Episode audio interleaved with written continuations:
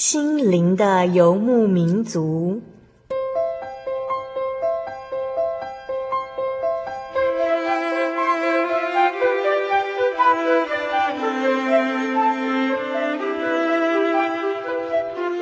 在这个谁都不管谁的后现代社会里，每个人的心灵都是游牧民族。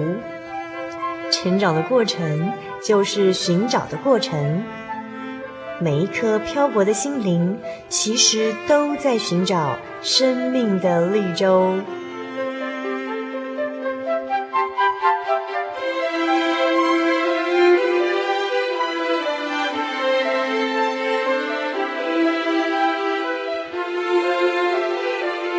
本节目由真耶稣教会台湾总会制作，欢迎收听。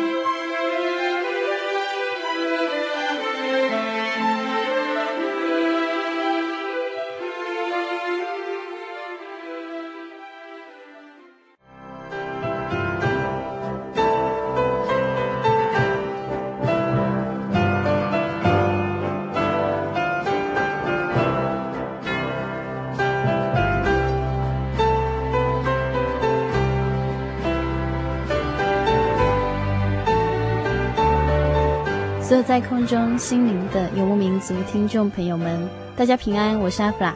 七月份呢，阿弗拉邀请了真耶稣教会台湾总会神学院一年级四位神学生，要与听众朋友一起来分享信仰对他们的意义。在年轻的生命当中，他们因为什么样的激励，愿意投入成为神仆人的道路呢？在今天六百六十一集《小人物悲喜》，神是我的慈爱牧者当中。我们将采访到的是一年级神学生罗思成神学生。在今天节目访谈开始之前呢，阿弗拉一样要跟所有听众朋友先来分享好听的诗歌，歌名是《甜美的声音》，歌词是这样写的：耶稣，我的主，何等渴望单为你歌唱，用我生命的全部。哦，主，我的神，我的赞美献上当作活祭，我愿一生为你，这是我心中所渴慕，是我所求。献上赞美，献上尊荣给你，耶稣。我愿他能成为你耳中甜美的声音。我的主，我的心已被占据，单单为你。耶稣，我主，何等渴望，单为你歌唱，用我全部生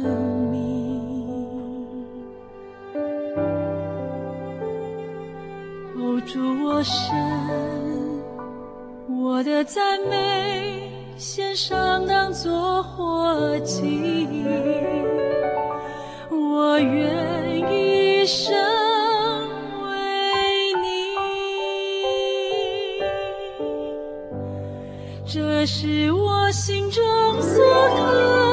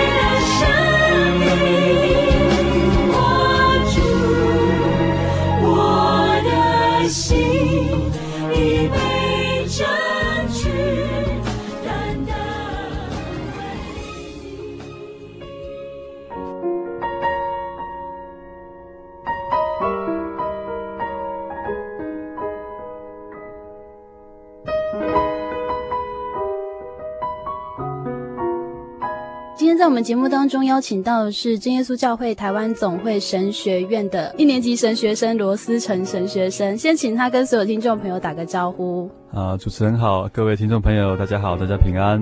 呃，其实如果我们忠实的听众朋友，应该曾经也听过罗思成神学生的见证。那在今天呢，他以不一样的身份来到节目当中，要跟我们继续分享的是学业结束之后他的人生抉择。在小时候，你们家是就是真耶稣教会的信仰吗？对对，我们全家都是呃基督徒。那爸爸妈妈给你的一些教育方式啊，或者是一些要求，你会不会觉得很严格？嗯，小时候是觉得都会觉得父母严格啦，嗯、但是长大之后总是觉得感谢主耶稣，然后父母有这样子的信仰，然后能够教导我们啊、嗯呃，给我们最大的恩典呢。阿弗拉曾经听过罗斯城神学生有见证过，就是你参加国中班学灵会的时候，才发现自己跟大家格格不入。为什么会有这样的状况？呃，其实当时候去参加这个学生年会，就是我们真耶稣教会啊、呃，所有的啊、呃、这个年轻人，那在利用这个暑假的时间，就会有一个礼拜左右的时间聚集在教会里面，那、嗯、一起查考圣经啊，一起追求灵修方面啊，祷告啦、啊，唱诗，生活在一起。嗯、哼那平常的时候，其实弟兄姐妹在教会里面碰面，都不太了解对方家里面的状况是怎么样，嗯、或是都会认为说每个人的生活、每个人的家庭都会跟我一样。对，所以父母亲也许都都是都很凶。对啊，都大概都是这个样子。但是从那一次之后，就觉得说，哎，我会去思考说，主耶稣在我们身上的恩典其实是不一样的。嗯也许主耶稣给我们的恩典会特别的不一样，啊，这让我体会到说主的爱在我身上非常的大，这样没办法融入他们是为什么？嗯，当下是觉得有很多年轻人啊，他们有一些不好的行为啦，比如说你说有些像抽烟啊这种这种事情，就觉得我们父母亲绝对禁止，我们教会的这些长辈、这些教员啊教导我们也都是不可以这样做，但是确实就是在教会里面还是会有一些。弟兄姐妹，他们啊、呃、没有办法克制自己的这样子的行为，所以我在当下觉得说，主耶稣给我们的爱，然后给我们的教导，那会比较深刻吧。因为当下在那那段年轻的岁月里面，当然你不会觉得说这是特别深刻，只是说过了这段时间之后，你回头再看，虽然当下会觉得说好像在同才之间会觉得没有得到认同感。但是其实这样子对我的成长过程是有帮助的啊，因为主耶稣的爱、父母的爱，然后都加在我身上。因为那个年纪应该是很追求就是朋友之间的那种归属感啊、认同感。那你一个人要参加学生年会，你是怎么去把这样子的心情把它排解掉？其实当下是没办法排解啊，嗯、就是觉得很悲伤、很孤独。我说在教会里面不是应该大家都好朋友嘛，嗯、然后大家高高兴兴、快快乐乐在一起成长，但是我却没办法说，好像跟周围弟兄姐妹相处的非常的融洽，然后有非常共同的兴趣、共同的话题这样。但是在那一次学生年会，就有个老师，然后他来探班，啊，来探望我们每一个在那边一个礼拜的去那边的生活这样。他一来到，我就觉得终于找到一个可以倾诉的对象啊。那我就把我心中的话告诉老师，那其实是非常难过的。那我印象当中就是，当老师来探望我的时候是中午啊，在午休的时间，我就跟老师坐在会堂的最后面啊，然后就在那边把我的心里话告诉给老师，然后一面讲一面掉眼泪这样。那老师当然也是非常的好啦，他静静的听我的倾诉，然后他也没有给太多的评论，但是在这当中他有给我啊一句。算是很好的开导的话，他跟我说：“啊，思成，你要想想看，其他人的家庭跟你的家庭是都不一样的。别人别人为什么这样做，但是你却没有这样做，这都要归功说，主耶稣给你有一个很完整的家庭，有很好的父母亲，很好的宗教教育，这样。当然，老师跟我讲的这些，让我体会很深啊。那老师给我一个观念也是很重要，他说，主耶稣既然这么爱你哦，给你这么多的恩典，然后是与别人不同的，那当然，主耶稣啊，要你以后。所做的侍奉，所走的路也是不一样的。那当时候也许还小，年纪还小，嗯，不能体会这些话。但事后觉得，在人生的路上再往回去看，真的是很多地方都是主耶稣的恩典。那老师讲的话也是没有错的。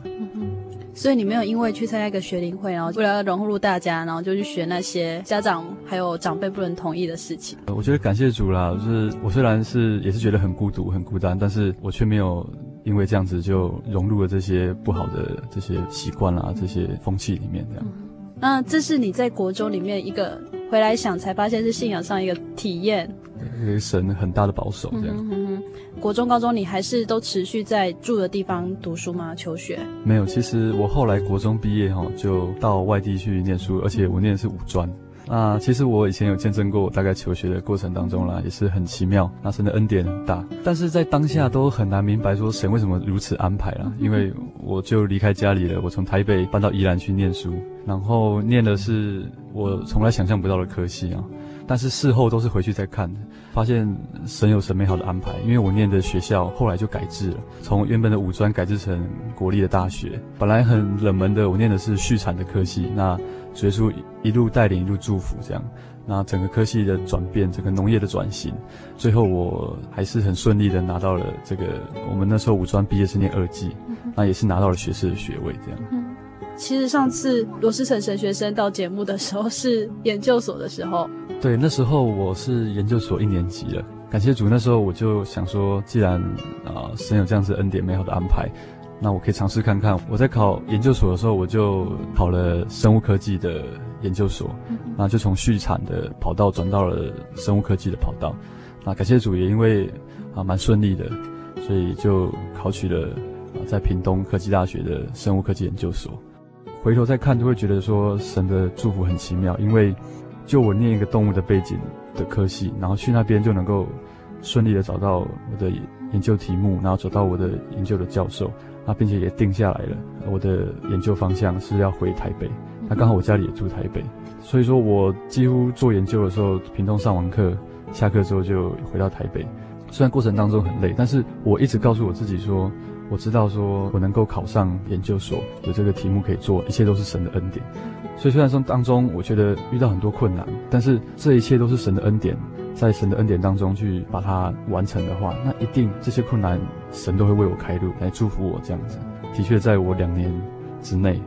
就顺利的拿到了硕士的学位，那我自己就觉得是很不可思议的，因为以我一个专科背景，然后后来二技毕业的学生，那竟然能够有研究所可以念，而且还是顺利的把硕士学位拿下来，而且是两年，没有耽误到时间，当年的六月就毕业了，真的让我觉得我们的神真的是真实可靠的，在这个学业的事上，只要我有这样的心依靠他，那他也为我开路，这是在我进一步又体会到了。神真实的一面。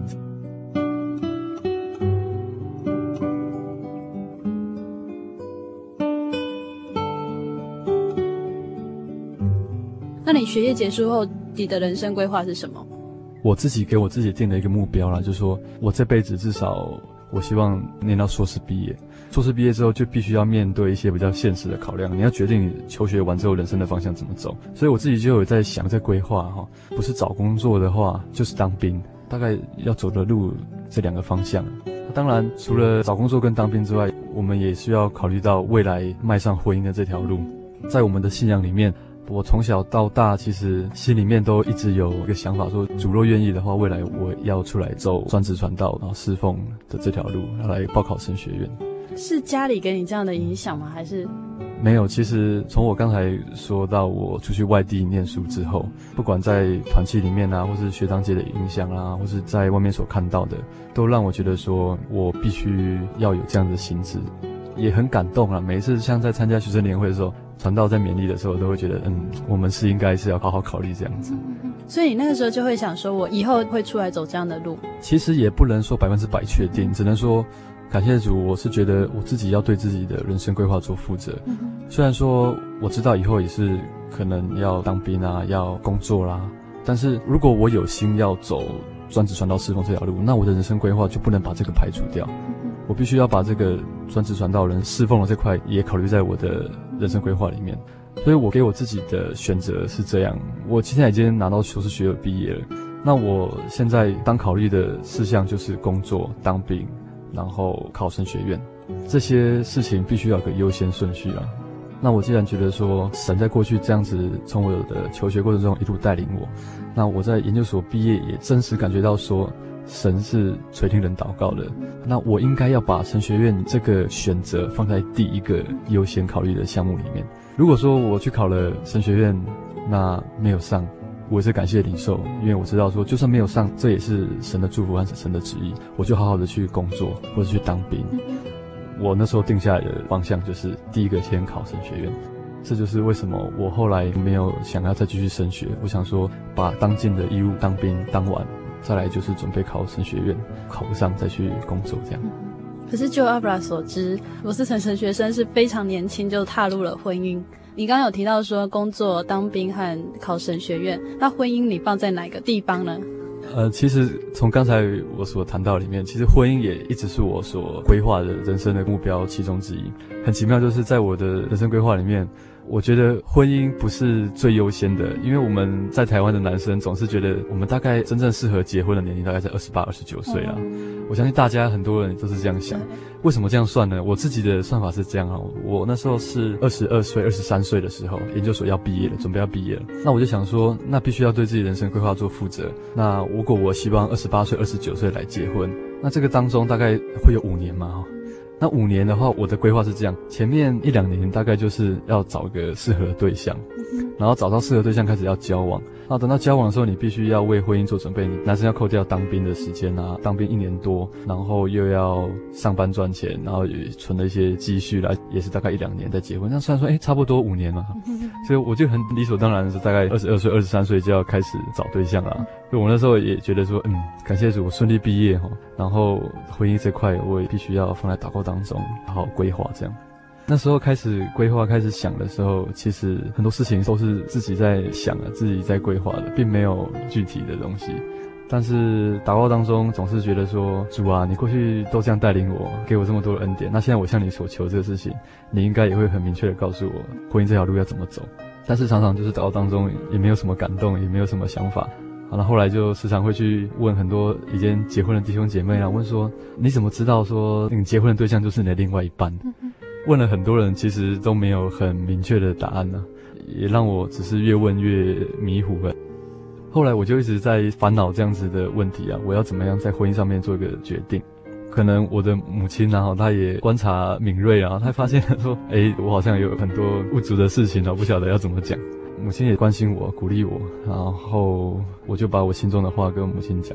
那那时候，我妈妈的一句话给我很大的突破的想法，也给我很大的鼓励。她就是说，如果你今天都只是自己在思考，你都没有尝试去踏出去，那你怎么知道对方不是呢？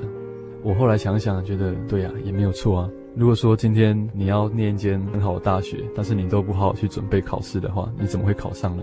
那所以我就把这个想法也放在祷告当中。然后我祷告是想说，如果说今天。我开口跟这个女孩子提婚事的话，那我会把我未来的这些规划、人生的方向都明明白白的讲给她听。那她如果能够认同，她能够接受的话，那这个一定就是感谢主神所赐的。那我有这样子的祷告之后，我有这样的心智，就去找我现在的另外一半，我的太太。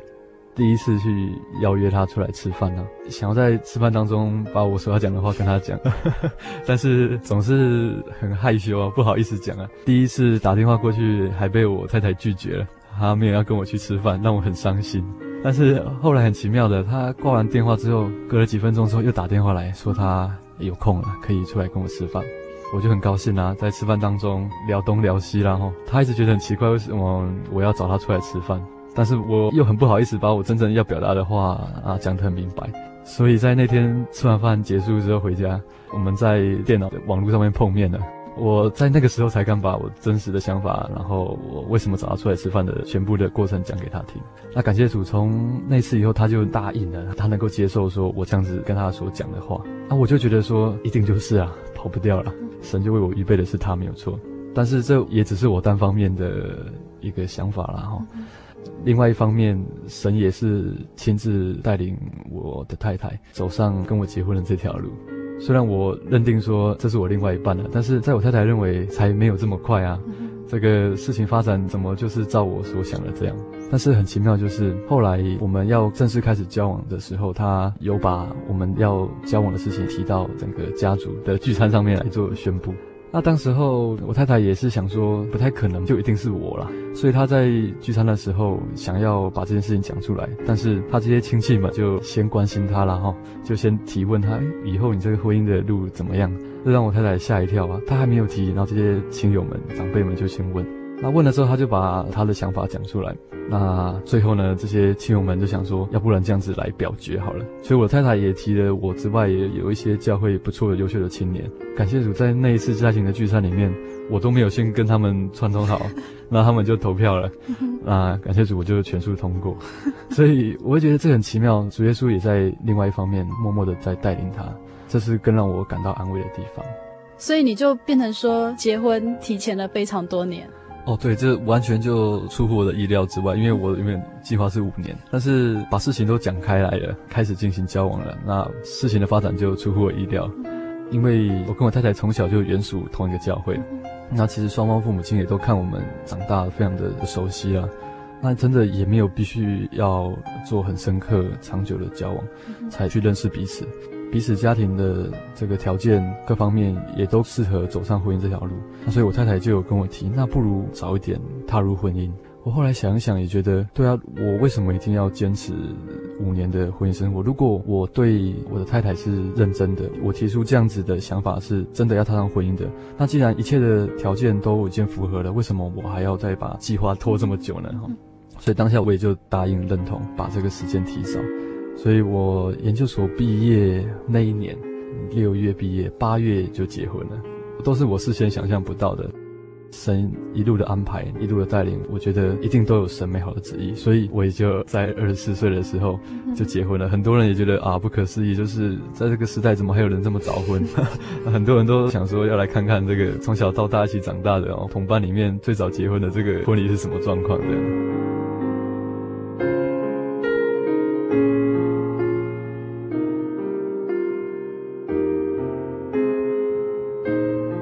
后来我们的婚礼是在教会里面举行啊，感谢主，在这个婚礼当中也得到主耶稣很大的祝福。更感谢神是在这个婚礼当中有个弟兄啊，哈，也是我们教会的弟兄，他在这个婚礼当中看到了一个异象，他的异象给了我跟我太太很大的安慰啊，也给我很大的鼓励。那这个意向的过程大概是这样，因为这个弟兄他来到教会的时候，其实人很多，他没有办法挤到会堂里面，所以他其实很奇妙，他是坐在楼上的教室里面看闭路电视，对，看闭路电视在转播。当他看这个婚礼进行的时候，到了奉读圣经的时候，啊，在奉读圣经的时候呢。呃，这个意象就从这个电视里面显现出来，充满那个空间。他就看到有亮光出来，那并且有天使，大的有小的，也从这当中出来弹奏乐器，这样整个情景就是这样金光闪闪的这样。那整个婚礼都是继续在进行的。那他就从这意象当中看到有一个非常高大的人，然后显现，然后全身都是洁白的。我们夫妻两个，然后就像小朋友一样很小，跪在他的脚的前面。然后这个很高大、很洁白的人就手一拨，然后就有一片景色出现。这个景色很漂亮，有山，然后有湖，有草原。然后在草原上面就有两只小鹿在追逐，在玩耍。然后一只是公的，一只是母的。然后这个公的小鹿对母的小鹿说：“我看见你，我的心头就蹦蹦跳。”然后这个母的小鹿也回答他说：“我也是。”他说他们就在草原上这样玩耍。后来他就看到意象当中，我跟我太太往这个湖里面过去，那我太太先到这个湖水里面去玩水，那我也跟着后面又进去。他还告诉我们说，这个湖水是只有我们夫妻可以在里面的。这个意象之后，高大的这个洁白的人，他又讲了七个教训，然后是对于我们夫妻的婚姻所讲的教训，又讲了七个，然后他也把它记载下来，然后也跟我们做分享。那我这里也跟大家做分享。他第一个就是说要孝顺双方的长辈。然后第二个谈到要彼此之间要互敬互爱，第三个是对子女要有慈爱有责任，再来要时常祷告亲近神，再来要保守圣洁，啊再来要同心做圣工蒙福，啊最后要传福音养命。这七个教训，在这个弟兄告诉我们之后，给我们很大的鼓励，很大的安慰。那也知道说主耶稣都在听我们的祷告，那也知道我们未来要走的路。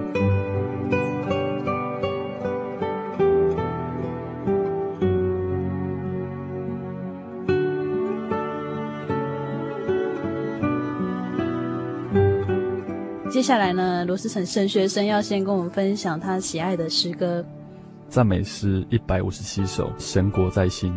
我为什么喜欢这首赞美诗呢？因为这首赞美诗是我跟我太太结婚之后，我们所定的一首，可以说是佳歌啊。那这首赞美诗里面谈到主耶稣拯救我们脱离这个罪污，让我们过了在地如天的生活。虽然我们在世上生活难免会有忧愁困苦，但是主耶稣看顾我们，就会平安稳固。今天我们决定走上这个侍奉专职传道的这条路，那我们就必须要有这个体认。我们不论走到哪里。那我们的侍奉在哪个地方，主耶稣都会与我们同在。不论这个外在的情况，我们可能住的是很好的房子，有可能住到很不好的地方，但是只要耶稣同在那个地方，那那个地方就是神国。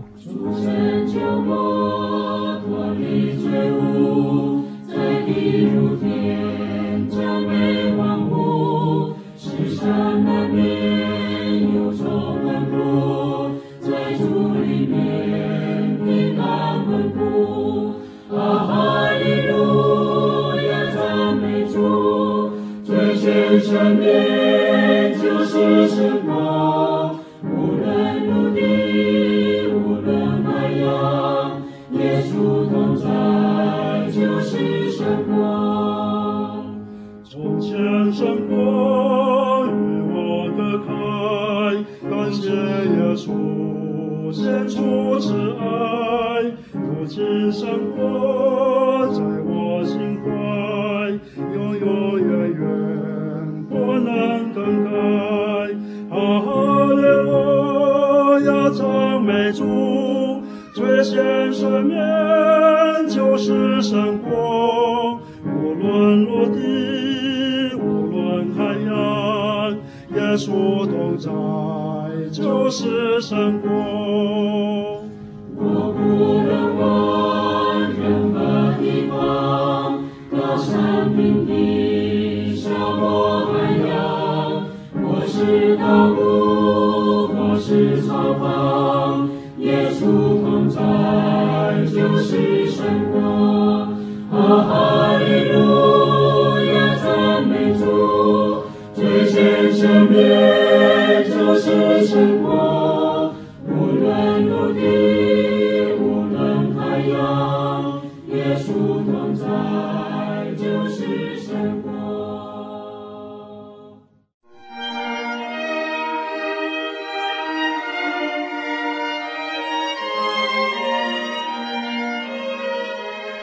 真耶稣教会，西元一九一七年在中国大陆成立，为真神在末世借着圣灵所启示的基督徒属灵团体，以回归圣经并延续使徒时代教会的精神，来传扬得救的全辈福音。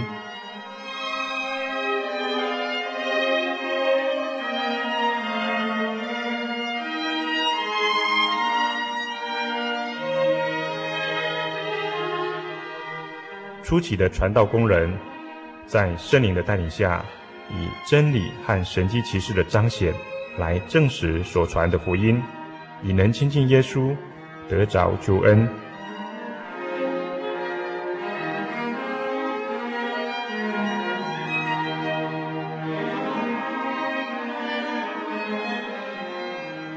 短短的几十年间，福音迅速地进展。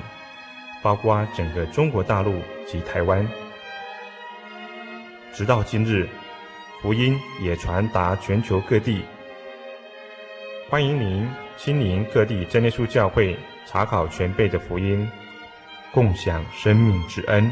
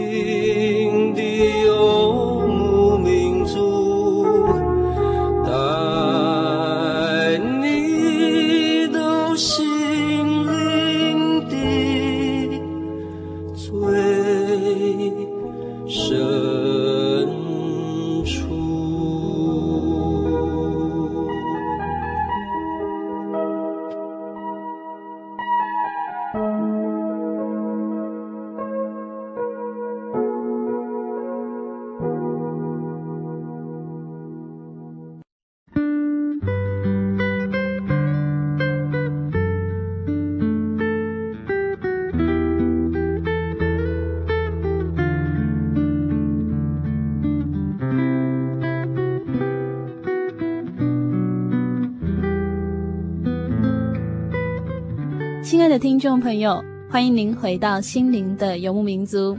不知道大家有没有曾经这样去仔细的观察过自己的人生呢？我们是不是在生命当中总对自己有很多的规划？何时要做些什么事情？何时决定哪些选择？每天一睁开眼睛，就是在对自己的一天做计划。但是我们刚刚在上半段节目当中听到罗思成神学生，他在信仰、学业、婚姻上。都依赖着神的带领，在婚姻大事也尘埃落定之后，他又有什么样人生的打算呢？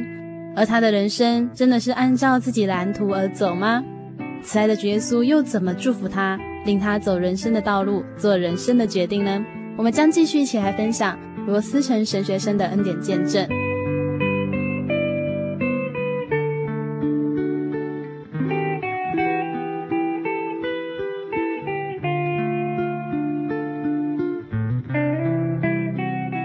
提到说，本来预定的计划应该是先当兵，然后工作啊，然后再来结婚。那现在结婚已经结了，那当兵还没有当，对不对？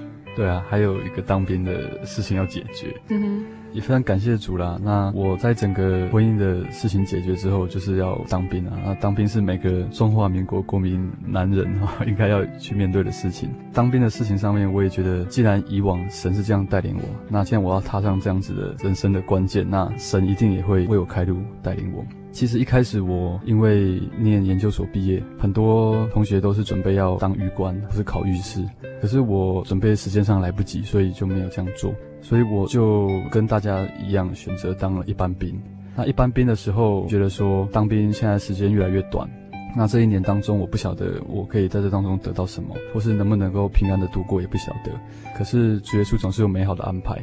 在我进去当兵之后，因为我以前都是听长辈啦，哈，听一些有经验的人说，当兵当中，如果你有什么专长的话，你就去申请，那搞不好你就会到比较好的单位去。那我想想，我的专长也不晓得有什么，我就用我驾驶的专长去申请。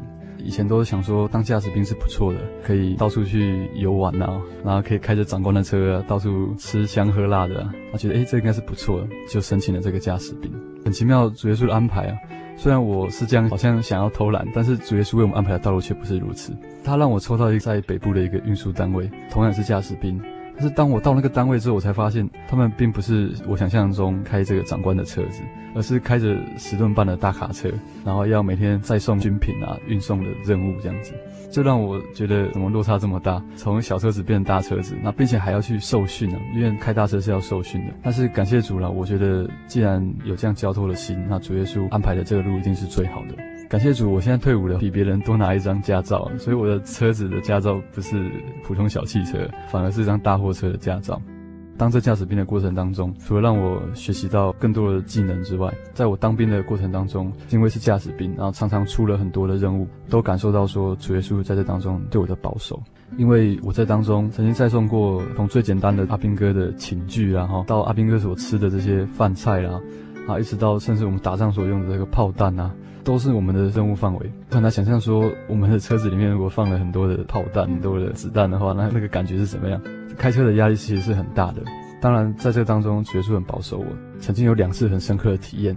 一次是那时候我去支援一个演习。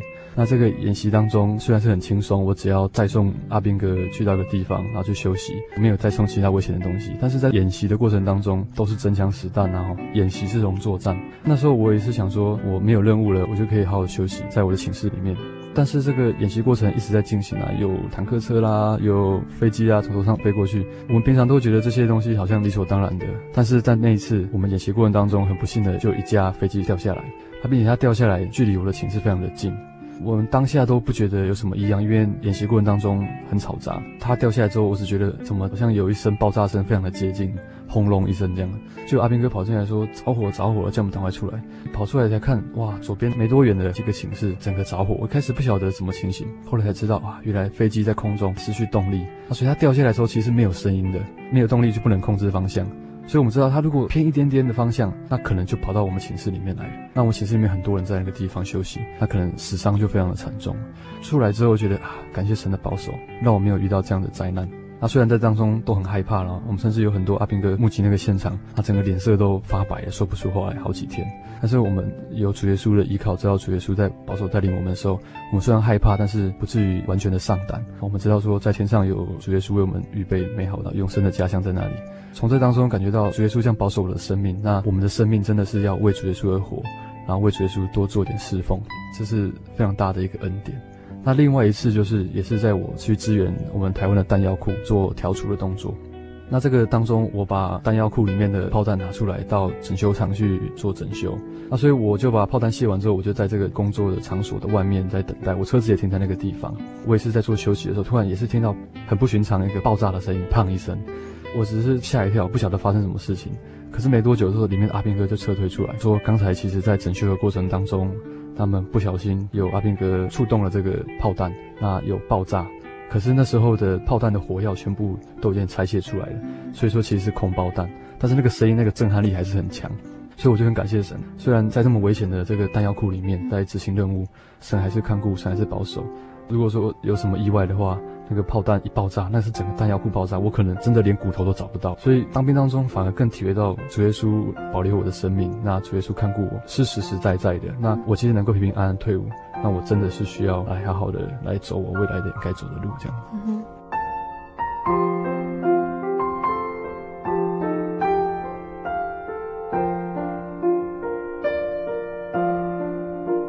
其实，在节目的中段的地方，哦，罗思成神学生有提到说，你那个时候有心里面有想过要走专职传道侍奉的路。那你也说，你用这个方式有去找到你的另一半，太太也是知道你有这样的心愿，想做这样的侍奉吗？对啊，因为那时候当兵的时候，其实已经结婚了。那所以说我整个在当兵当中生活的模式是非常奇妙的。当兵的时候，你收假，你就要回去部队，嗯、那放假才能够回到家里。所以其实一个礼拜没有几天在家里陪太太，嗯、虽然是刚新婚，那事后就觉得说传道人模式。对啊，就觉得哎，主耶稣都有美好的安排。虽然说好像很残忍啊，你在结婚没多久就分开，但是主耶稣都慢慢在训练我以后未来要走的一个侍奉的道路是怎么样去做，并且让我在这个当兵的过程当中。由于是驾驶兵的关系，所以会时常调任务啦，你就要必须开着你的车子移动到某个地方去，然后这边过几个礼拜，然后又到其他地方去。那当然到其他单位去，你没办法住得很好，吃得很好，但是这当中都是你要自己去适应的。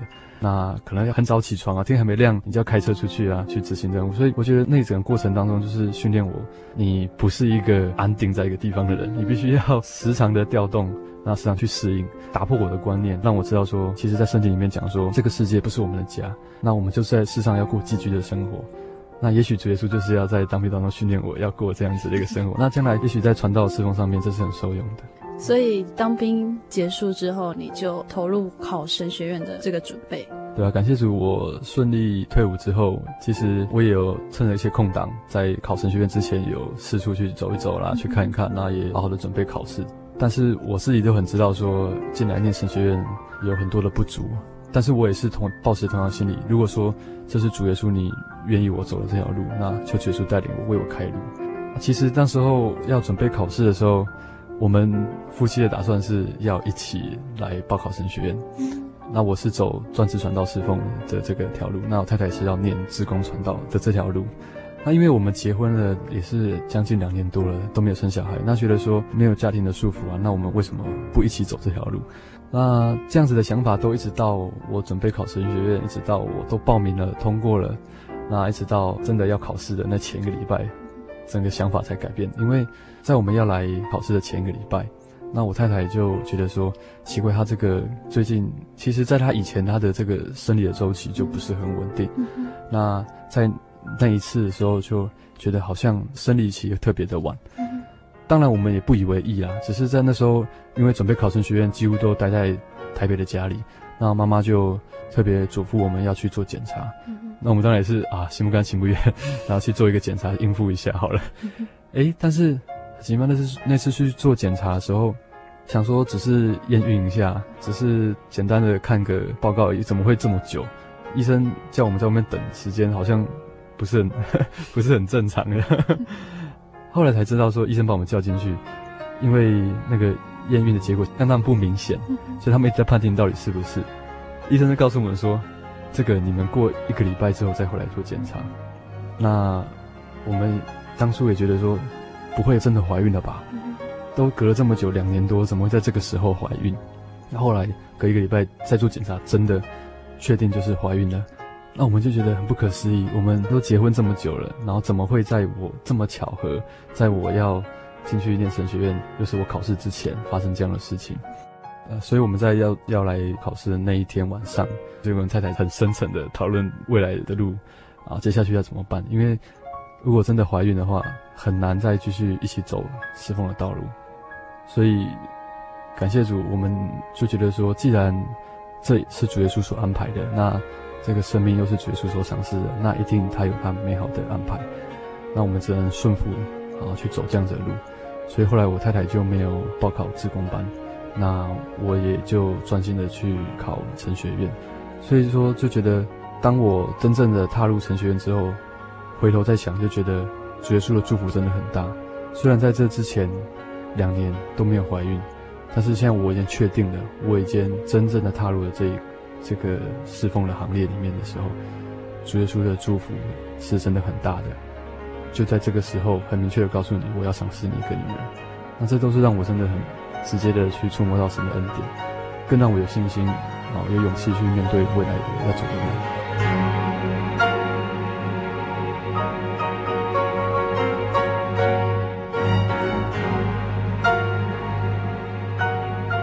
在我们刚刚听到罗思成神学生带来的他真的是很深刻的生命经历的见证。那在节目的最后呢，他有一些话想要跟我们听众朋友一起来分享。嗯、非常感谢主哦。那以上这么多见证啊，其实我自己最大的体验，整体来看啊，有时候我们在人生的当中啊，在这个路程里面遇到的事情是我们所不能理解的。但是有时候，如果我们存着这样子单纯。顺服神的心，那神一定会为我们开路带领，并且在你一次的经验体验到之后，你第二次就会有更大的信心，去进一步的顺服在神的带领之下，那神的恩典就会不断的祝福，不断的加添，那并且这个很多时候是借由周遭的事情，那神就明确告诉你未来的路应当要怎么样走，呃，就像主持人一开始提到说，在我国中人的那段经验里面。那虽然当下我都不明白，但是事后再回想的时候，总是觉得说，没错，这是主耶稣给我特别的恩典。那也是因为这样子，让我真的能够踏上这个侍奉的道路。在我的婚礼里面也是一样。那在婚礼里面，啊、虽然我们有这样子的心，有这样的预备，那也不是说我们有百分之百的信心就有勇气一定要走这个路。主耶稣因为知道我们有这样的心，依靠他，那他就用更多的见证来勉励你。让你真的能够踏出那个信心的一步，啊，所以就像在这个主耶稣给我们婚姻当中的勉励，虽然我那时候都没有告诉别人说我要去考神学院，我要当传道，但是在这勉励当中就已经包含了你以后要传福音养命，所以这真的是给我很大的安慰，也给我们家人很大的鼓励。所以最后我以一节啊圣经来跟大家做分享，啊，在启示录当中的第七章十五节到十七节，我念给大家听。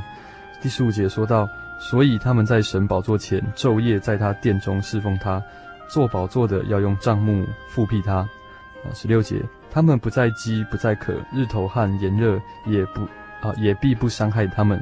十七节，因为宝座中的羔羊必牧养他们，领他们到生命水的泉源，神也必擦去他们一切的眼泪。我觉得这里写得很美啊。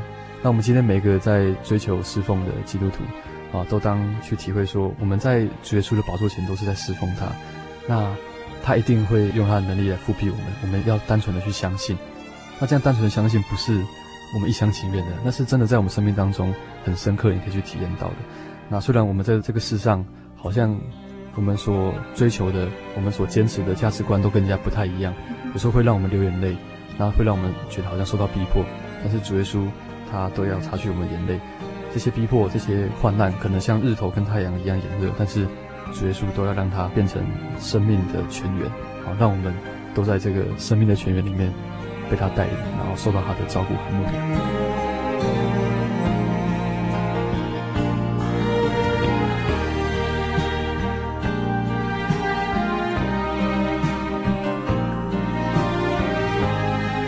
亲爱的听众朋友，在今天节目当中，罗思成神学生见证了求学、婚姻、军旅生活，一直到成为神学生，拥有宝贝女儿的恩典故事。虽然他为自己做了美好的规划，但是神的旨意高过人的意念。神虽然改变了他的计划，却让他的所求所想更加的完整与美好。如今，他们一家三口在神国的工作当中一起加油努力。亲爱的听众朋友，你相信每一天其实都有神在带领我们的脚步吗？还是你正觉得人生充满着不确定的感觉呢？如果你也希望有主耶稣引导我们人生的路途，欢迎您到真耶稣教会，主耶稣正等待着你，他要来陪你走人生的路。美好的时光总是过得很快。如果您喜欢今天的节目，欢迎您来信与我们分享。也可以来信索取节目 CD、圣灵月刊以及圣经函授课程。你也可以上网 joy 点 org 点 tw，joy 点 org 点 tw，在节目回响与我们联络，或是寄到台中邮政六十六支二十一号信箱，台中邮政六十六支二十一号信箱，传真零四二二四三六九六八，注明心灵的游牧民族节目收就可以喽。谢谢您收听今天的节目。愿主耶稣祝福你，我是阿布拉，我们下个星期再见喽。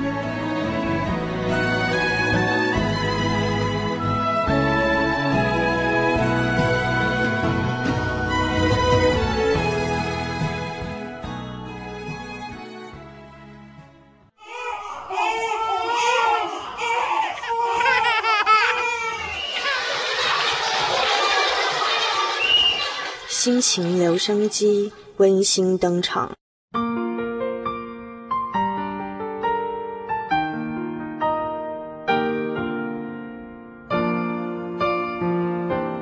哈利路亚！各位听众朋友，大家平安。我是来自基隆的撒乌玛。今天要跟大家分享的经节是《历代志上》二十九章十四节：“我算什么？我的名算什么？竟能如此乐意奉献？”因为万物都从你而来，我们把从你而得的献给你。大卫的手流了许多人的血，所以耶和华真神不要大卫为他建殿，而选定大卫的儿子所罗门来执行。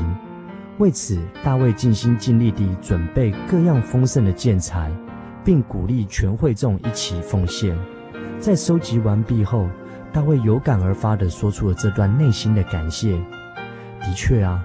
我们寄居在世，若能拥有些什么看起来相对优势的条件，那根本就不是我们凭自己能力所得来的。既然不是我们的能力对应出应得的报酬，这样我们本不配得。真正配得的是那赐给我们的天赋真神。想到如此，用物归原主的心情来思考一切奉献的心志，如此在奉献的事工上，我们捐得乐意。主就必会是我们真正该属于我们的奖赏，那才是我们真正配得拥有的人。亲爱的朋友，在此与你一同分享，希望你从中受益，愿您平安。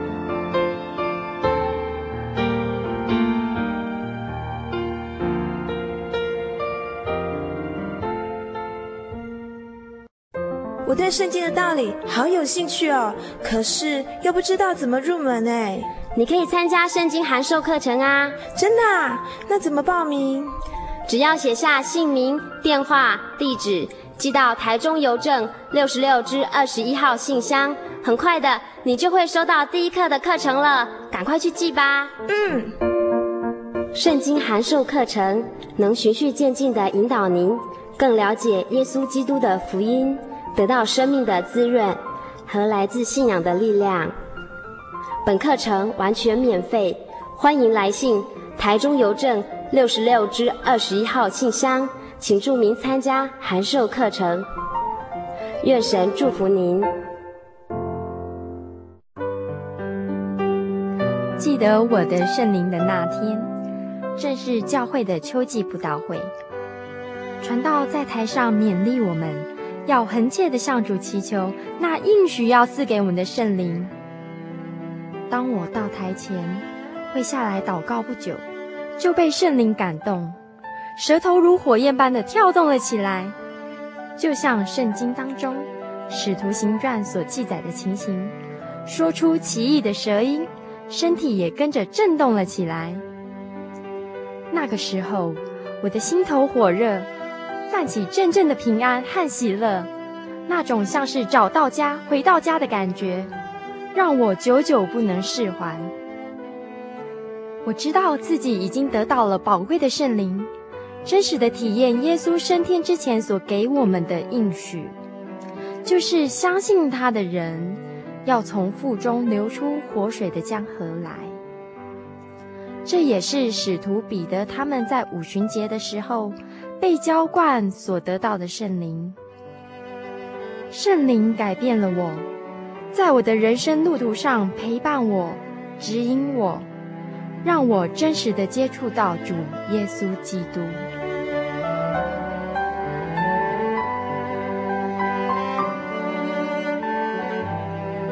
圣灵就是真神所赐的灵。亲爱的朋友，使徒保罗曾经问以弗所教会的信徒：“你们信的时候受了圣灵没有？”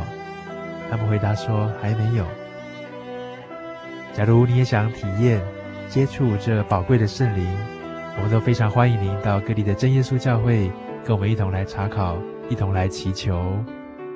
您可以上喜信网站来查询各地真耶稣教会的地址：joy 点 org 点 tw。我们衷心的期盼您也可以跟我们一起来领受这宝贵的圣灵。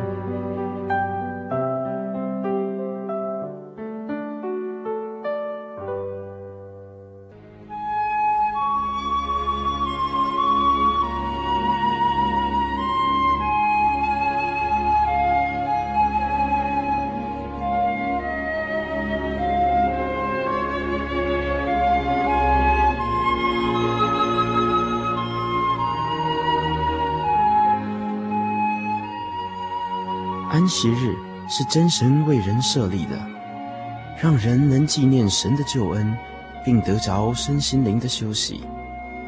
在每个星期的最后一天，星期六，我们应当放下一周的劳碌，来到教会聆听福音，在诗歌、祈祷和彼此祝福的聚会里，安顿我们一周的疲惫。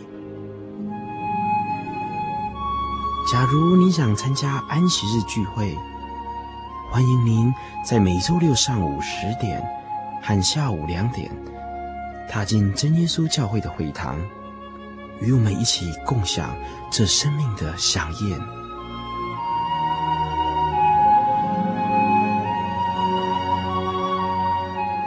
真耶稣教会邀请您一同来参加安息日聚会。